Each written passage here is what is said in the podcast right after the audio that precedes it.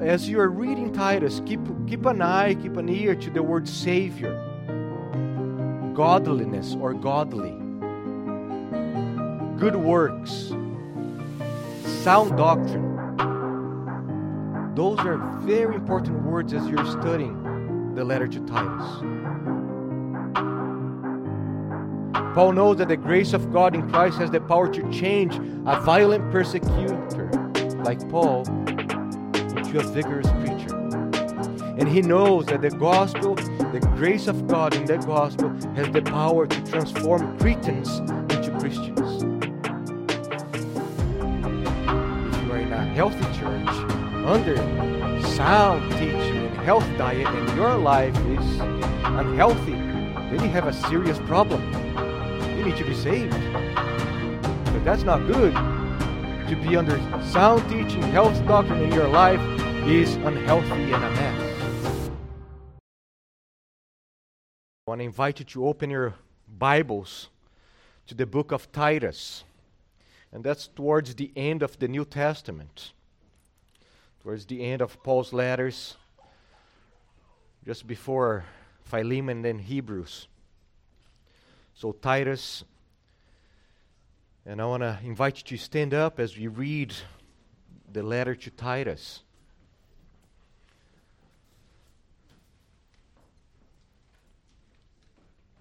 Here's the word of the Lord. Paul, a slave, I'm reading from the ESV, just so you know.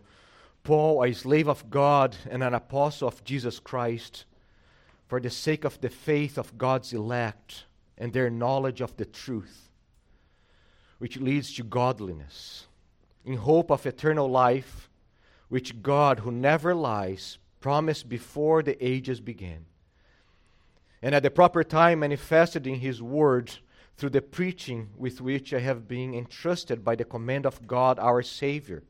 To Titus, my true child in a common faith, grace and peace from God the Father and Christ Jesus our Savior. This is why I left you in Crete, so that you might put, remain into order and appoint elders in every town as I directed you. If anyone is above reproach, the husband of one wife, and his children are believers and not open to the charge of debauchery or insubordination, for an overseer, as God's steward, must be above reproach. He must not be arrogant or quick tempered, or a drunkard, or, or violent, or greedy for gain, but instead hospitable, a lover of good, self controlled, upright, holy, and disciplined. He must hold firm to the trustworthy word as taught, so that he may be able to give instruction in sound doctrine and also rebuke those who contradict it. For there are many who are insubordinate, empty talkers, and deceivers, especially those of the circumcision party. They must be silenced, since they are upsetting whole families by teaching for shameful gain what they ought not to teach.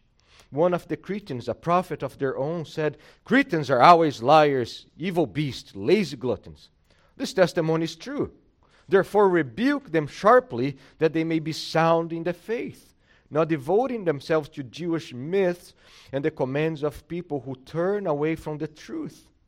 To the pure, all things are pure, but to the defiled and unbelieving, nothing is pure.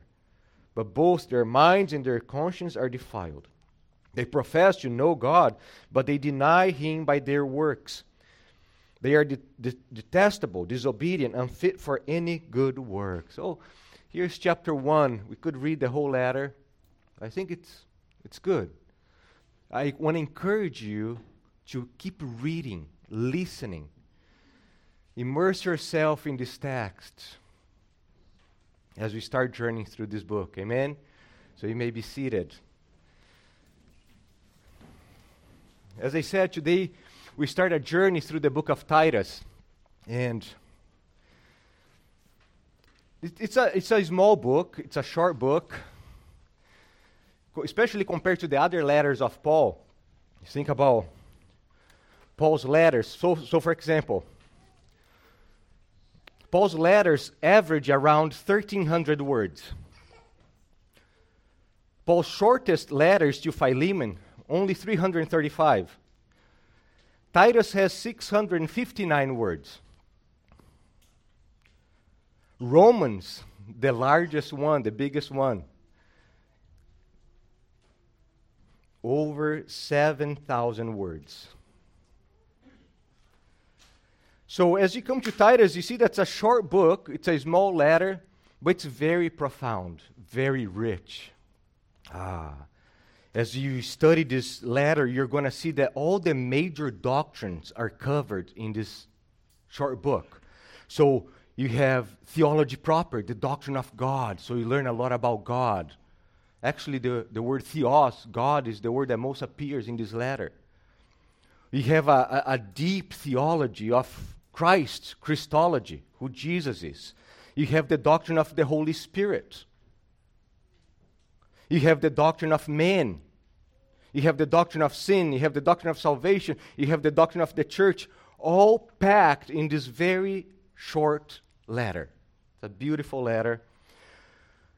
But before we, we go into, as we are going to be doing verse by verse, clause by clause, chapter by chapter, I think it's good for us to have an overview of the letter, to know the landscape of this book. A lot of times you come to a book and you have no idea what's going on, where it is in the Bible.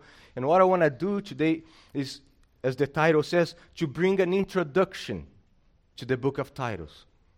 Uh, in, introduction literally means to bring someone who is outside to the inside, to lead someone in the inside. And that's what I want to do with you this morning, just to help you to have a better grasp of Titus, like a map. As it, a lot of times it's good to, to look at a map and see, okay, oh, here are all the roads leading to the destination. And that's what I want to do this morning. So, the outline, you're going to be looking at the background of Titus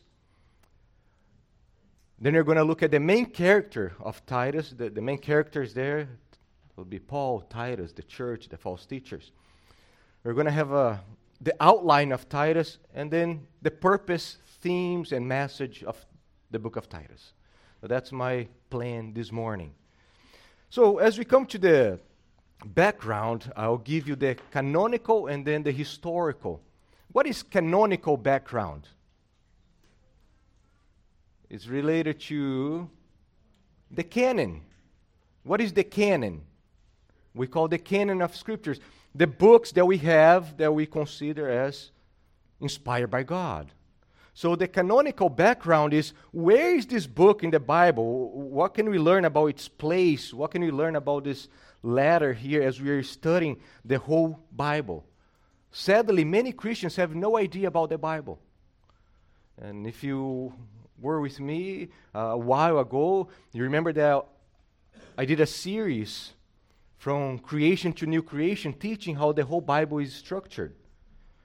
So, as we come to Titus, we are coming to a letter and we are coming to the New Testament.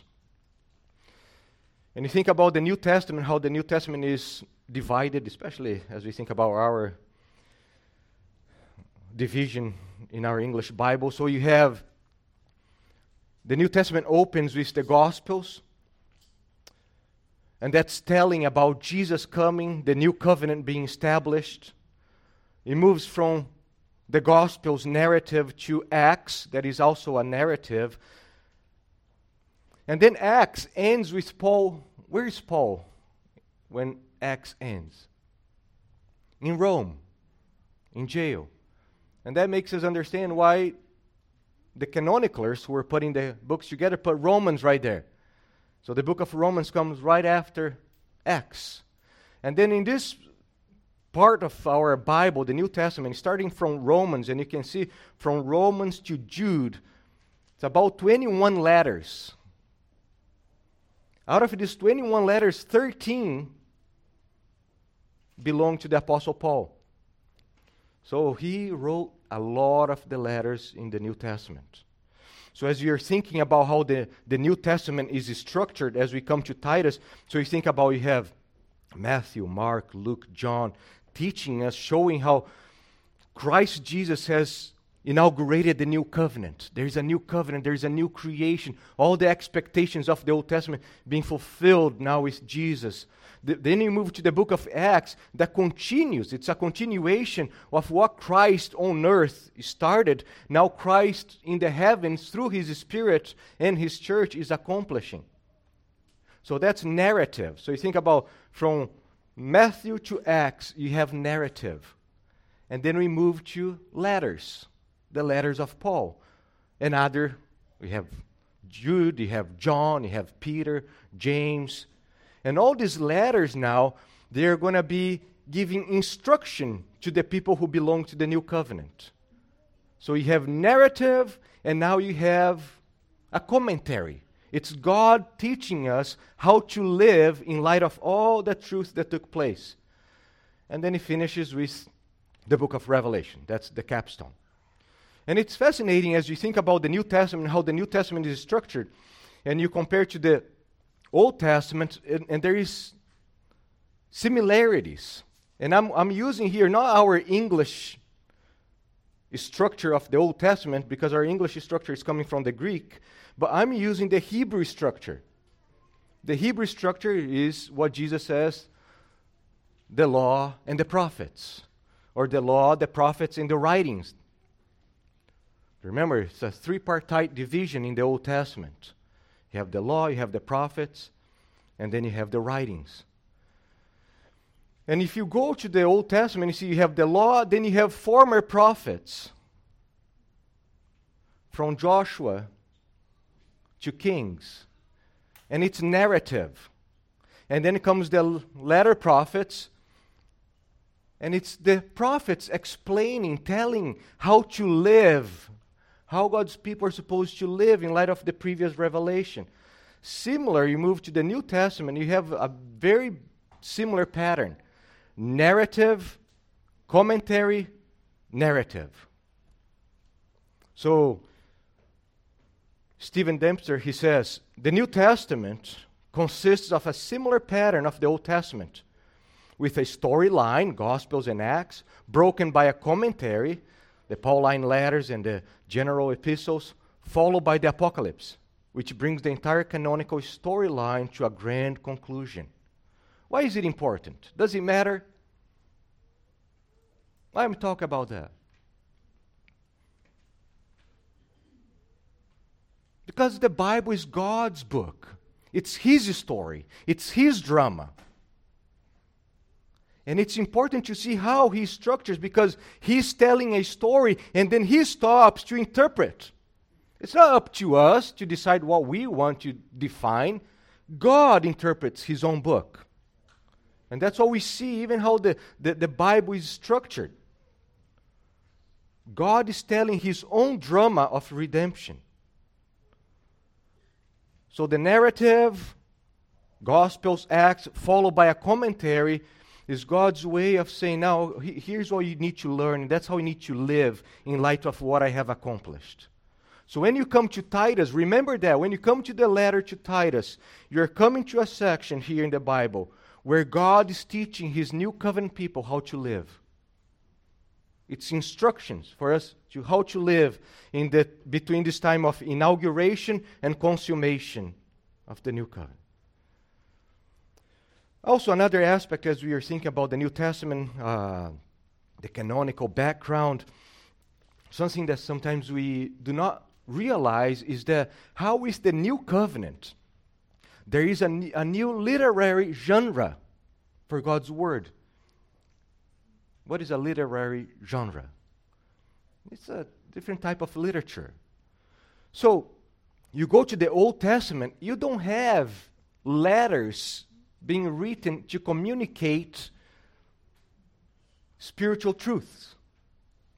Of course, there are letters in the, uh, in the Old Testament, you have letters flowing, but you don't see the people under the Old Covenant instructing one another through letters.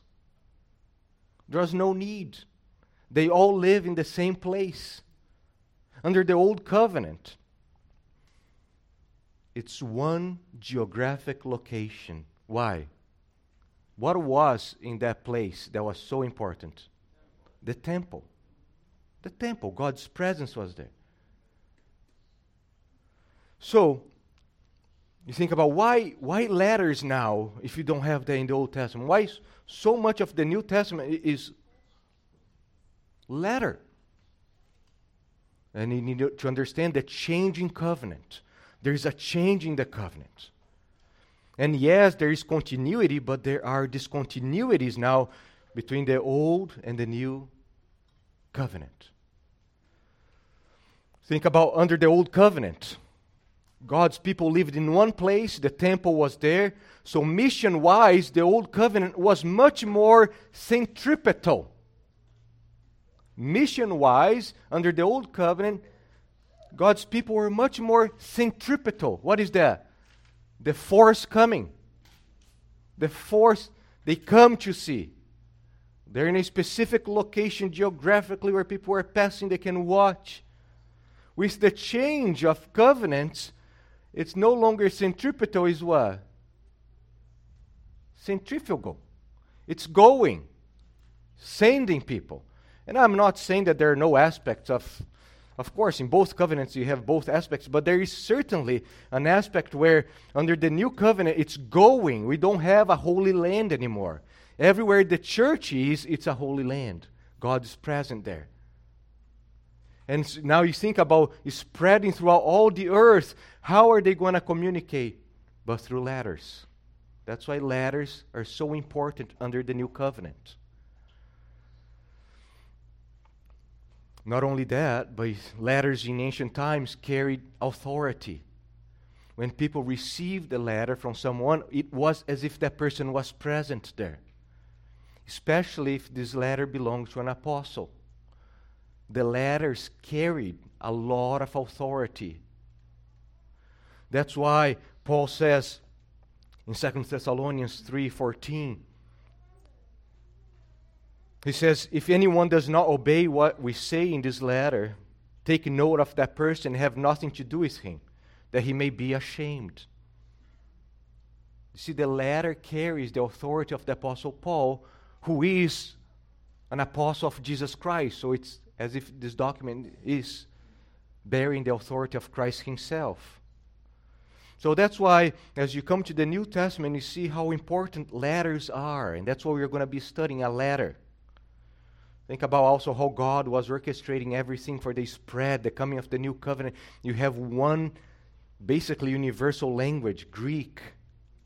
You have a whole system of roads with the Roman Empire where these letters now can be taken to churches under the new covenant all over the place.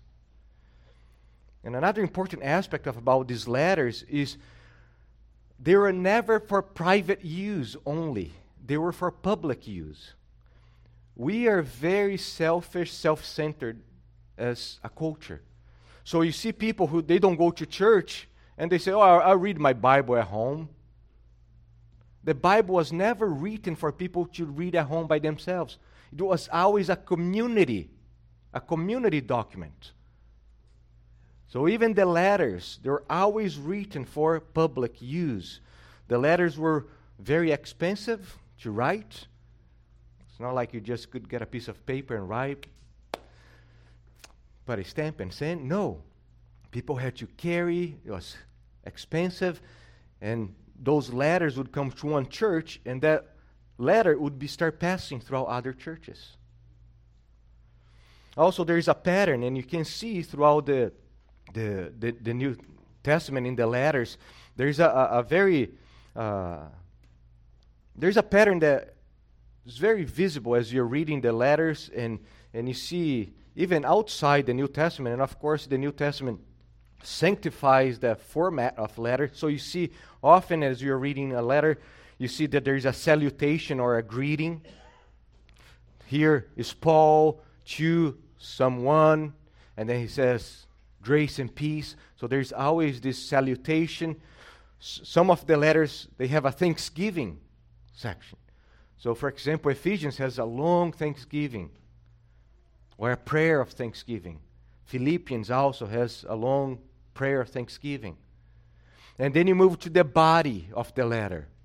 And that's where all the main teachings are there. And with Paul, sometimes, some letters you have the first part is doctrine, the, first, the second part is application. So, for example, Romans and Ephesians, you're reading and you see that there's so much doctrine in the beginning, and then the second part is the application. But not all his letters are like that. And then there's a conclusion to a letter. And that's where you have, usually, he's telling his plans, his final words, uh, greeting, benediction, all in this. And we see that with Titus. So please turn with Titus. Turn to Titus with me. And you can see the same structure of letters here. So you have from verses 1 through 4, what do you have there? Greeting, salutation.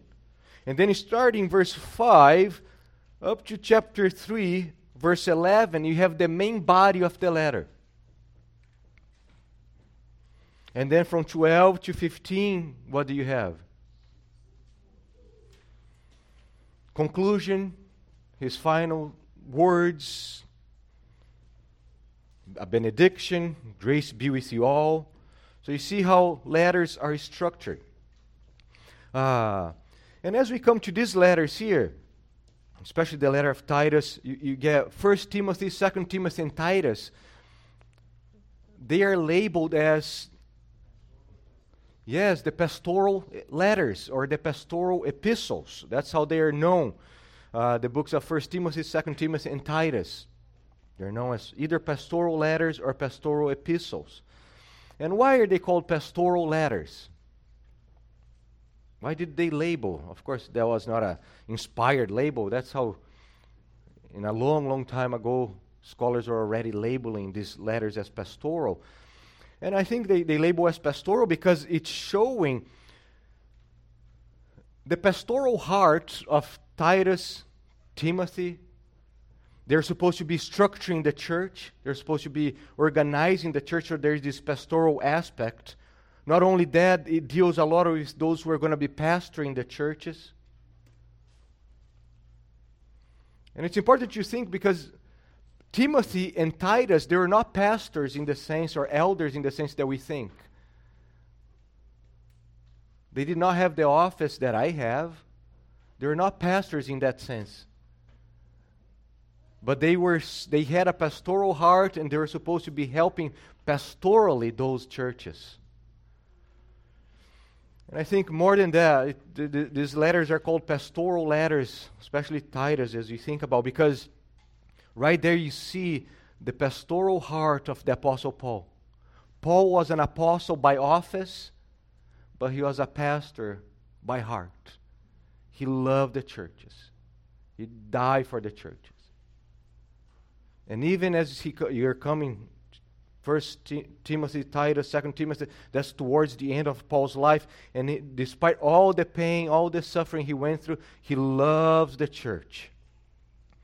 And these letters here come as the capstone to his ministry.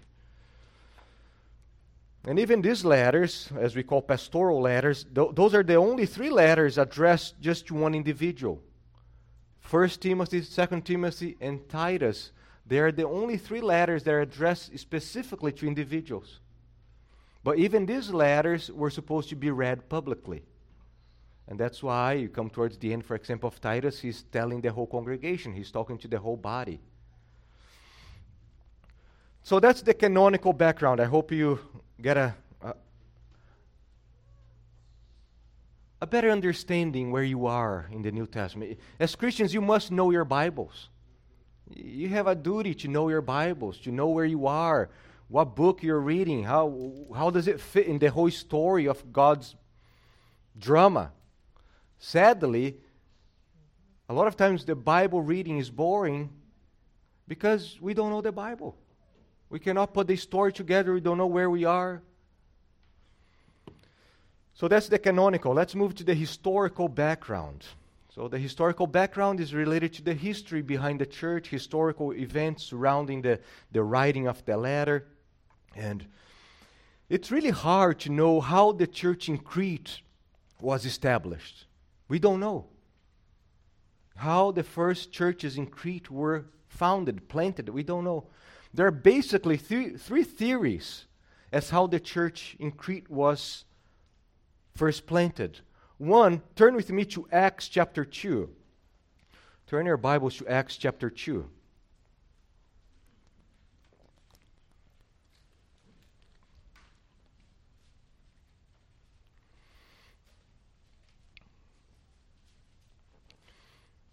And that's Pentecost, the coming of the Holy Spirit. And in verse 5 and 6, we read Now there were dwelling in Jerusalem Jews, devout, devout, men from, devout men from every nation under heaven. And at this sound, the multitude came together, and they were bewildered, because each one was hearing them speaking his own language. So you have Passover, all these Jews coming to celebrate the Passover, and they stay for Pentecost, and that's when the Holy Spirit comes. And there is the church being established. And remember, the Holy Spirit come, He comes, and then they are speaking in different tongues.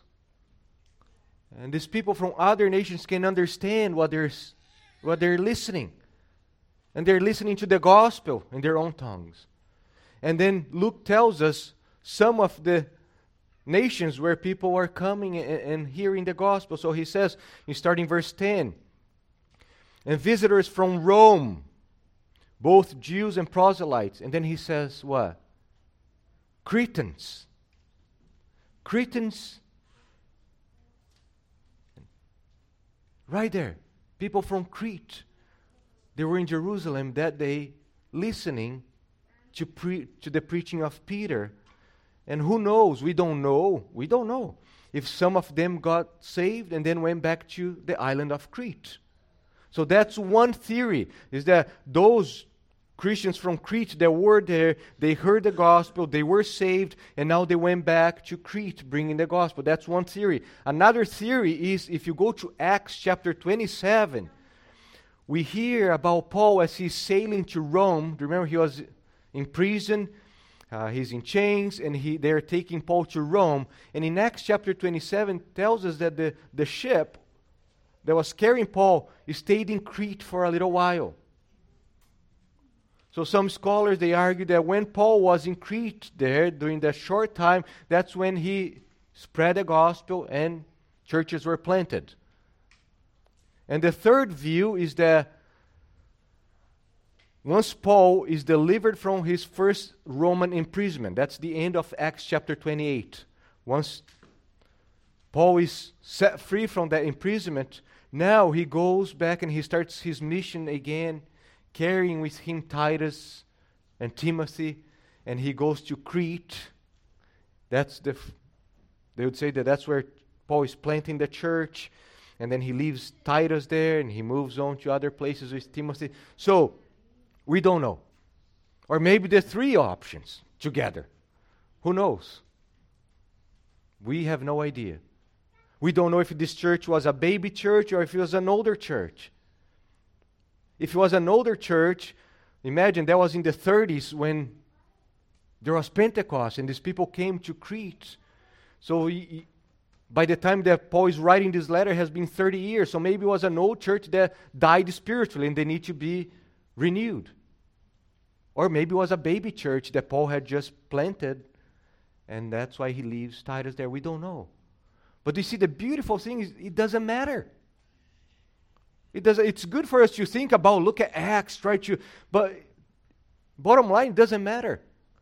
The truth that we have there, the gospel that we have in this letter, it doesn't matter if we know for certain when this church and how this church was planted. Amen? That's the beauty. How about the date of writing? When, when did Paul write this letter? We don't know. If we don't know the, the circumstances, we, what most scholars are, believe and agree is that that's towards the end of Paul's life. So you can put in the middle 60s. Why? Because it, there are a lot of similarities between Titus and the letters to Timothy. We know that Second Timothy is written right before his death. First Timothy somewhere near, Titus right there. So they say that was right before Paul's death when he was beheaded by Nero. Around 67, that's when he died, 66, 67. So they would say between 64, 65, 66, that's when Paul writes the letter to Titus. So that's towards his, the end of his life. And he's writing to Titus, and where is Titus? What is his location? In Crete, the island of Crete. Has anybody here been to the island of Crete? Wonderful. It's a large, it's a long island full of mountains. Uh, it is the fourth largest island in the Mediterranean, lying approximately 60 miles or 97 kilometers southeast of Greece and 110 miles or 177 kilometers southwest of Turkey. It's a long island. A lot of mountains. If you want to see, here's the map where you can take a, or if you have in your Bibles, probably if you go towards the back, you have maps in your Bible to show where Crete is. It's a distant place. Uh, the journey to get to Crete, let me tell you, was not the easiest one, especially in the first century. Not like you could just get a plane and land there, and no. The sea, shipwreck, all sorts of things facing as Paul and Titus go to the location. Uh, Crete, as an island, was composed of at least 20 cities by the time of Paul. Some say between 40 and 20 cities. And Titus is supposed to go through most of the cities organizing the churches there. Crete, as you go to the Old Testament, was associated with Caphtor in the Old Testament. So you can, if you're taking notes, Deuteronomy 2:23 or Jeremiah, Deuteronomy 2:23, Jeremiah 47 verse 4, all mentions Caphtor as the place of Crete. And that place had exiles from Rome, people from Egypt, and a lot of people from Palestine. They had a large population of Jews. And that helps us understand why there are false teachers teaching a mix of Judaism with Christianity in that church. Important also as you're learning about Crete, because that's going to help us to see the, the background of the Christians in Crete. It's rich in mythology. So Minos or Minos from the Greek mythology, he was known as the ruler of Crete. So if you know about Greek mythology, you know Minos or Minos, and he was the ruler of Crete. He was the son of Zeus with Europa. And then Minos obtained the Cretan throne by the help of the god Poseidon. And there is the story of uh, a bow that's placed there in the island, and this king was supposed to sacrifice the bull, and he did, and, and then his wife falls in love with the bull, and then they have the Minotauros, or Minotaur, the Greek legend. And then they create the labyrinth. So if you know about Greek mythology, it's like, whoa, and it's all coming from Crete. It's all in Crete, all this mythology. So, uh, very polytheistic, worshiping many gods. Cretans claimed that Zeus was born and, they, and that he died in Crete. So they would say that Zeus was born and he died in Crete. And that's one of the reasons why they call the Cretans liars. First, Zeus was not born there, they would say, and second, Zeus never died. He could not die, especially in Crete. So that's one of the reasons why they're called liars. So one scholar, Thomas Oden, he says, he notes that the Cretans were among the most despised, oppressed, and stereotyped people of the Mediterranean world. The Cretans were viewed with disgust as barbarians. So, Cretans had a reputation of being self indulgent, belligerent, wild, Im- immoral society. And if you remember, in, in ancient times, a place could become a verb. So, you think about Corinth. To Corinthianize was to do what? To become sexually immoral. And to Cretanize was to become a liar, a deceiver, an immoral. So you have that same relationship happening. And so that's a, a, a dark place, uh, very similar to where we are, a very dark place. So you can see that Titus' task was very difficult. Geographically, because of the situation, the mountains, how to travel through, reach the churches, and especially spiritually. And that's the theater. You think about that's the theater. They have the letter of Titus, and that's the theater where the gospel of Jesus Christ is shining its light. It's in this dark island of Crete with all these lazy gluttons, these beasts, these liars, that the grace of God appear, bring salvation to all men, even Cretans. And that grace is Jesus Christ. And he came to that island through the preaching of his people. Okay, so we are going to talk more about that, but at least I hope you have a, a, a good grasp of what we are dealing with and the situation of these Christians, where they're coming from, their background. We're going to see that so much that Paul, Paul used the word God, theos. Why? Because they had so much grounded in them the Zeus, the god of the Greek mythology. So you see how Paul is using the truth of the gospel to fight, especially the lies that they had grown up with. Okay, so as we come to the main characters in this letter, in this book, the main characters, human characters speaking, of course, is Paul, the apostle. You have Titus, and then you have the church, the Christians in Crete, and then you have the false teachers. I'm going to develop more as we go through the letter, talk about who the false teachers were, what they were teaching, talk more about the church as we go through. But just so you remember, Paul. Paul is the author of the letter. He's the one writing this letter. He's the apostle of grace. Why? Because he had been conquered by grace. He knew about grace very in a very personal way. He knows the power of the gospel. Paul knows that the grace of God in Christ has the power to change a violent persecutor like Paul into a vigorous preacher. And he knows that the gospel, the grace of God in the gospel, has the power to transform Cretans into Christians. That's the author. He knows. And then you have Titus. Who is Titus? Titus. Who is Titus? Titus is one of Paul's most faithful companions. He is Greek, and I love how Andreas Köstenberger writes about him. That's how he talks about Titus. The army has its green berets, and the navy has its seals. When a special assignment looms, battle tested and well prepared soldiers are needed to get the job done. Titus was such a soldier. Over time, Titus became one of Paul's most trusted co workers. Thus, it's no surprising that Paul appointed him to the challenging task of helping evangelize the island of Crete.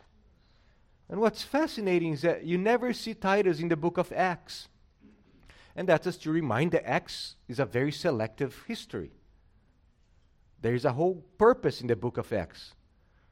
Luke is just trying to show us how there is this continuation between what Christ accomplished on earth, what he's accomplishing from heaven, and how the gospel spreads from Jerusalem to the ends of the world, and that's Rome.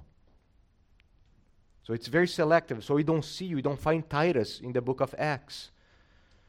But we know by other letters of Paul, so for example, Galatians 2, so you think about if Paul got saved, the conversion of Paul around 34 AD, somewhere there, and then we are we are in Galatians chapter 2 tells about Paul going to Jerusalem for the Jerusalem council to confront. Remember, they're debating what to do with the Gentile Christians who get saved. Should they adopt the Jewish laws? So Paul goes there, and that's about 46 AD, and Titus is already present. He's already present with Paul. So if this letter was written around 66, 65, and Paul, when he goes to Jerusalem, he's already bringing Titus in 46, that means that Titus has been with Paul for how many years? Over two decades. He has been walking close to Paul. 20 years with Paul. And Paul was not an easy man to be around. He was not easy. 20 years. In Galatians chapter 2, we learn that Titus was a Greek, a Greek man, and he became a, living example of how Gentiles were saved by grace and in no need of circumcision. So Paul brings Titus with him, and he displays Titus to all the people in the Jerusalem council. No, look at this man here. He was saved by grace. He does not need to be circumcised, and he's a Greek. And he's following me in preaching the gospel of Jesus Christ. Titus, his role, we can label him as a representative or a delegate of Paul. He is supposed to represent Paul. He's called as a delegate. He carries, in some sense, the authority of Paul. He served alongside and he represented Paul in some very difficult situations. And that's why Paul tells him, you can turn with me to Titus 3, Titus 3:15. 2:15. Paul says, "Declare these things, exhort and rebuke with all authority, let no one disregard you." He is a delegate of the Apostle Paul. To reject Titus is to reject the Apostle Paul, and to reject the Apostle Paul is to reject the one who sent him, Jesus Christ. So, Titus was one of Paul's right hand, always helping Paul. You read the letters to the, Corinth, to the Corinthian churches, it's amazing because that church was a mess. Paul and the Corinthians have this mess up relationship always some issue between them. And guess who is always there to help? Titus. He's the one that Paul is always sending to Corinth, and he wants to go. He wants to help the relationship between them. So we read about Titus, and the time is flying. So we read about Titus. Let's move fast here. 2 Corinthians 8. So, for example, verse 16 through 17, Paul says, but thanks be to God who put into the heart of Titus the same earnest care I have for you. Look how Paul says, This man has the same zeal that I have for you. For he not only accepted our appeal, but being himself very earnest, he's going to you of his own accord. Or 2 Corinthians 8:23, as for Titus, he is my partner and fellow worker for your benefit. 2 Corinthians 12:18. I urged Titus to go and send abroad with him. Did Titus take advantage of you? And the answer is, of course not. Did we not act in the same spirit? Did we not take the same steps? Meaning, Paul could trust him that he would never take advantage of anyone. Or Titus 1 4, to Titus, my true child in the common faith. Paul calls him his son, my child implying that probably he was saved through the ministry of Paul. So Titus was deeply loved, respected, and honored by the Apostle Paul. Paul says that Titus shared the same concerns and affections. Why? Because both of them were in Christ and both had the heart of Christ. If you go to 2 Timothy chapter 4, 2 Timothy, just before Titus. 2 Timothy chapter 4, those are Paul's last words that we have recorded. And in verse 10 of chapter 4, Paul mentions Titus. And Paul is saying that Titus now went to Dalmatia, Dalmatia, whatever you want to call. Why? It seems most scholars agree that Titus completed his task in Crete, he finished his assignment, and then he went, met with Paul, and Paul sent him to another mission right before he died. So, a difficult task requires a man who is humble and capable of persevering under trial, and this man is Titus. The outline uh, here's just a, an outline that I think helps us to. And every time you're studying a book, especially letters, or always create an outline so you know where you are in the book. That helps us, helps you to know what he's dealing with, even as later you go to a book, you kind of know where to find yourself. Uh, I will send you these notes, and I'm not. I don't have time to go through the whole outline. I was, I was planning on, on going briefly through how these sections are structured, but enough to say that Paul is always mixing exhortations with gospel declarations exhortations to the church with gospel declarations. Why? Because all the duties, all the requirements, they're flowing from what Christ has accomplished for us. We don't do that. We don't do that in order to gain that. We do that because Christ has already done in us. And we can do that. Let's move finally to the purpose, theme, message of this letter as we get ready to embark on going verse by verse. Not today, of course, but the next few Sundays. And one of the, I was talking to Teresa, one, one of the aspects of listening to the letter to Titus is that sometimes you can see the repetition of a word. You can listen and say, Whoa, here's this word being repeated again. Of course, you can do the reading, especially a short book like that. But there are some key words that they're going to be played by Paul that will help us to understand the symphony of the theology that Paul is orchestrating here.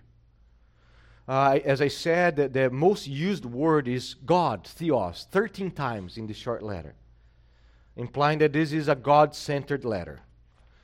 But as you are reading Titus, keep, keep an eye, keep an ear to the word Savior godliness or godly, good works, sound doctrine.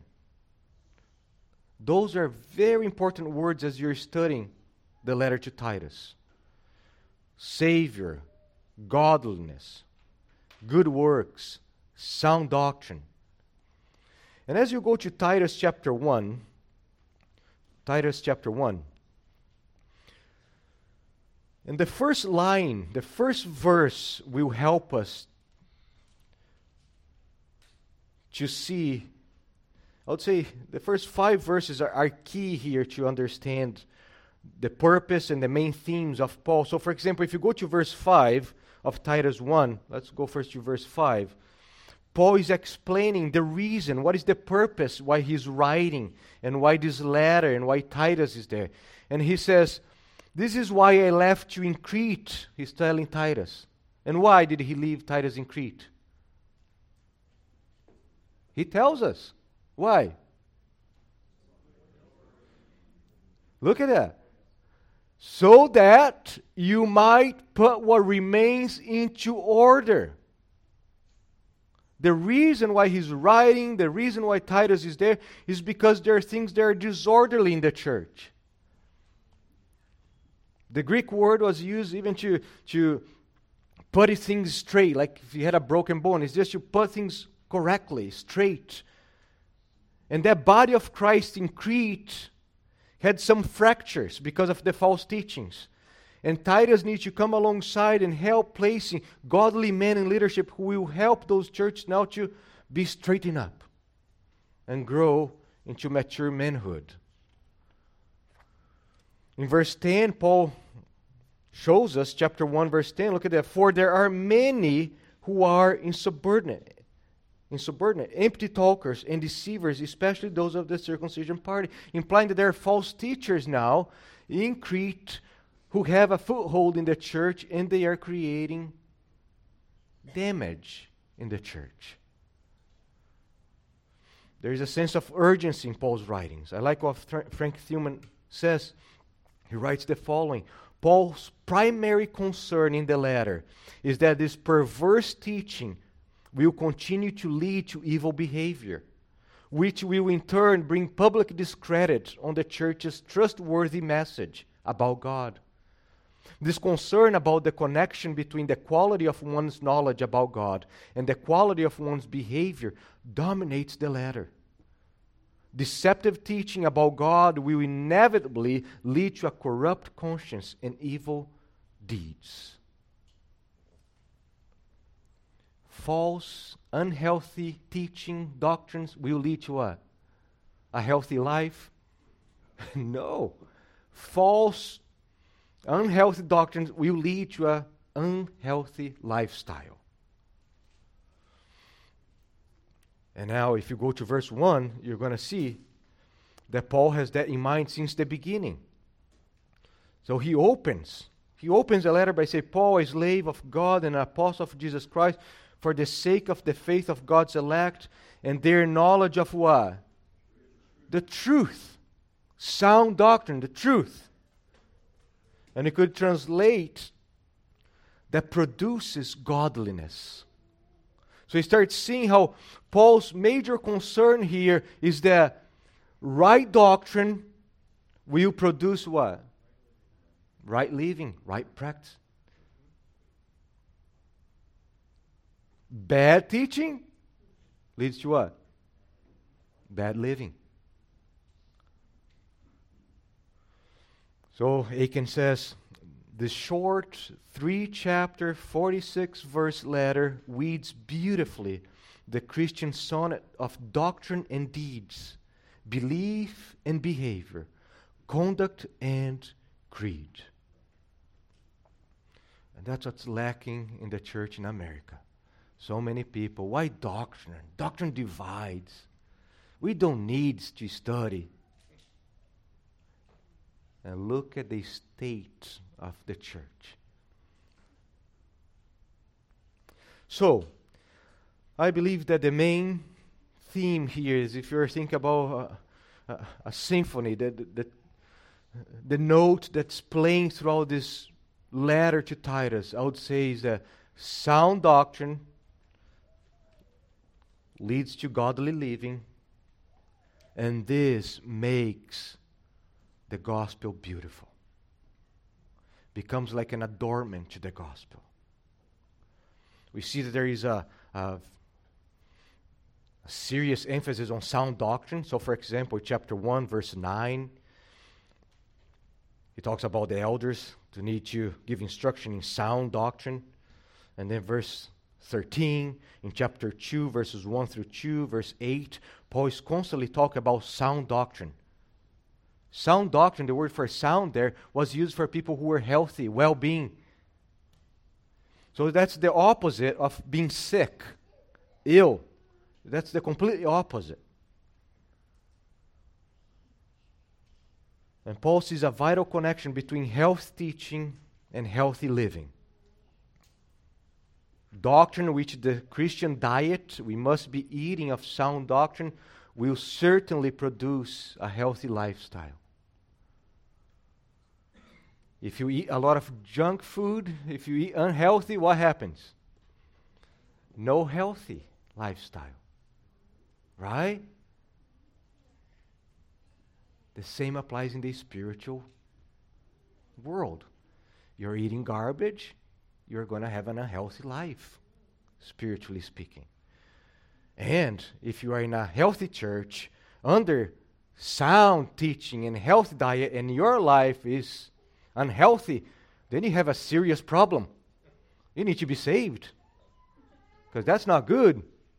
To be under sound teaching, health doctrine, and your life is unhealthy and a mess.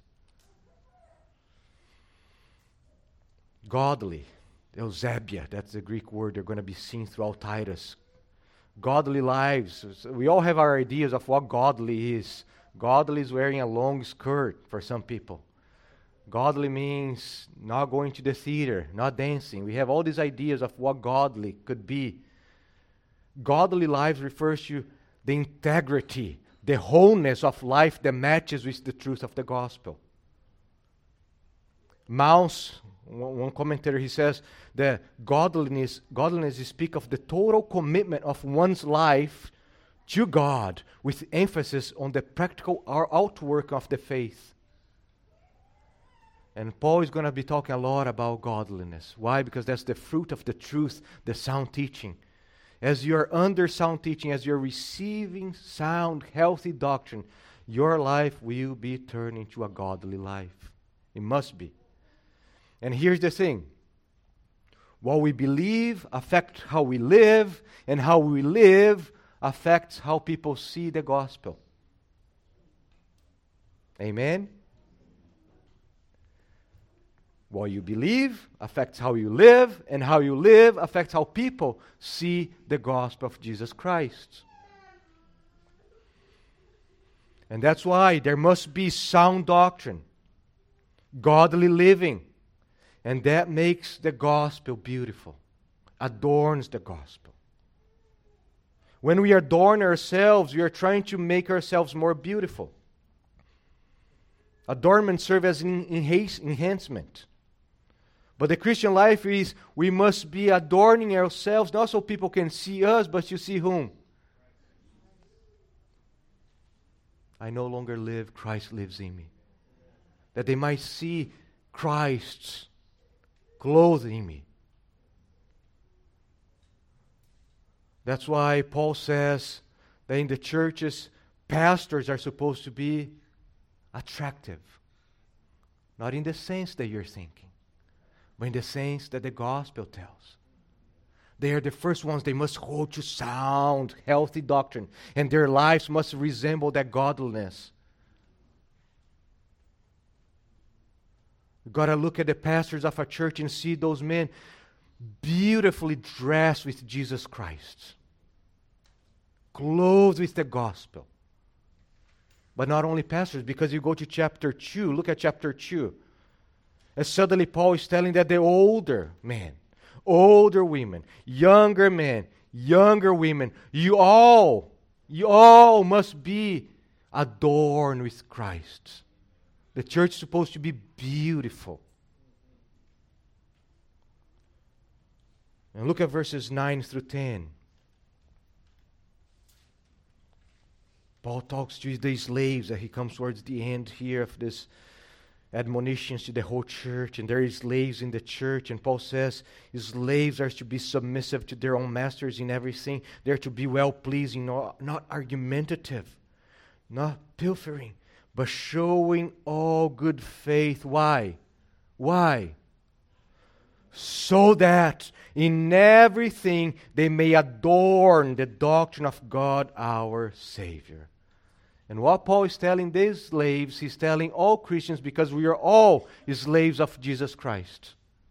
So all our lives must be in a way, as Paul says here beautifully, that we may adorn the doctrine of God, our, Savior. So, my prayer is that as we are studying the book of Titus, as we are going through this book, as the Lord is feeding us sound doctrine, that our lives would not be the same, that we would become more and more godly, change, transformed. And as we become more and more into the Christ likeness, that would become attractive. The people would see something different in this church, and that is that there is Jesus Christ, the Holy Spirit is living with us. And my prayer is that our lives will be so faithful to Christ, there will be that there will be a centripetal force attracting others to see the beauty of Jesus in the life of this congregation. And they're going to look at this church and they're going to see what Paul says. They're going to see the Savior who gave himself for us to redeem us from all lawlessness and to purify for himself a people for his own possession who are zealous for good works. Christ is ready to change us. Christ is ready to change you. And today is the day. Run to Him. Run to Him. He wants to wear you as a beautiful necklace around His neck to show the power of His grace in your life. So may the Lord help us as we embark on this glorious book. Amen. Father, we are so thankful that your ways are not our ways. we cry out to you to help us. We pray your blessing upon this new journey as we go through the book of Titus. And we enter this journey with joy, trepidation, fear, excitement, because we know that your word will not return void. And we know that you love to humble us and change us, crucify us. So we pray as we start walking through this glorious, spirit inspired book that you'd change us, feed us, feed us sound doctrine, so that we may walk in holiness, godly lives. And by walking godly lives, that people would see the all conquering grace of the Lord Jesus in our lives. So please deliver us from ourselves. Those here who, just like us, were by nature Cretans, evil beasts, lazy gluttons, liars, immorals, that they will run to Christ and find forgiveness in the one who loves to transform Cretans into Christians. All glory be to you. In Jesus' name.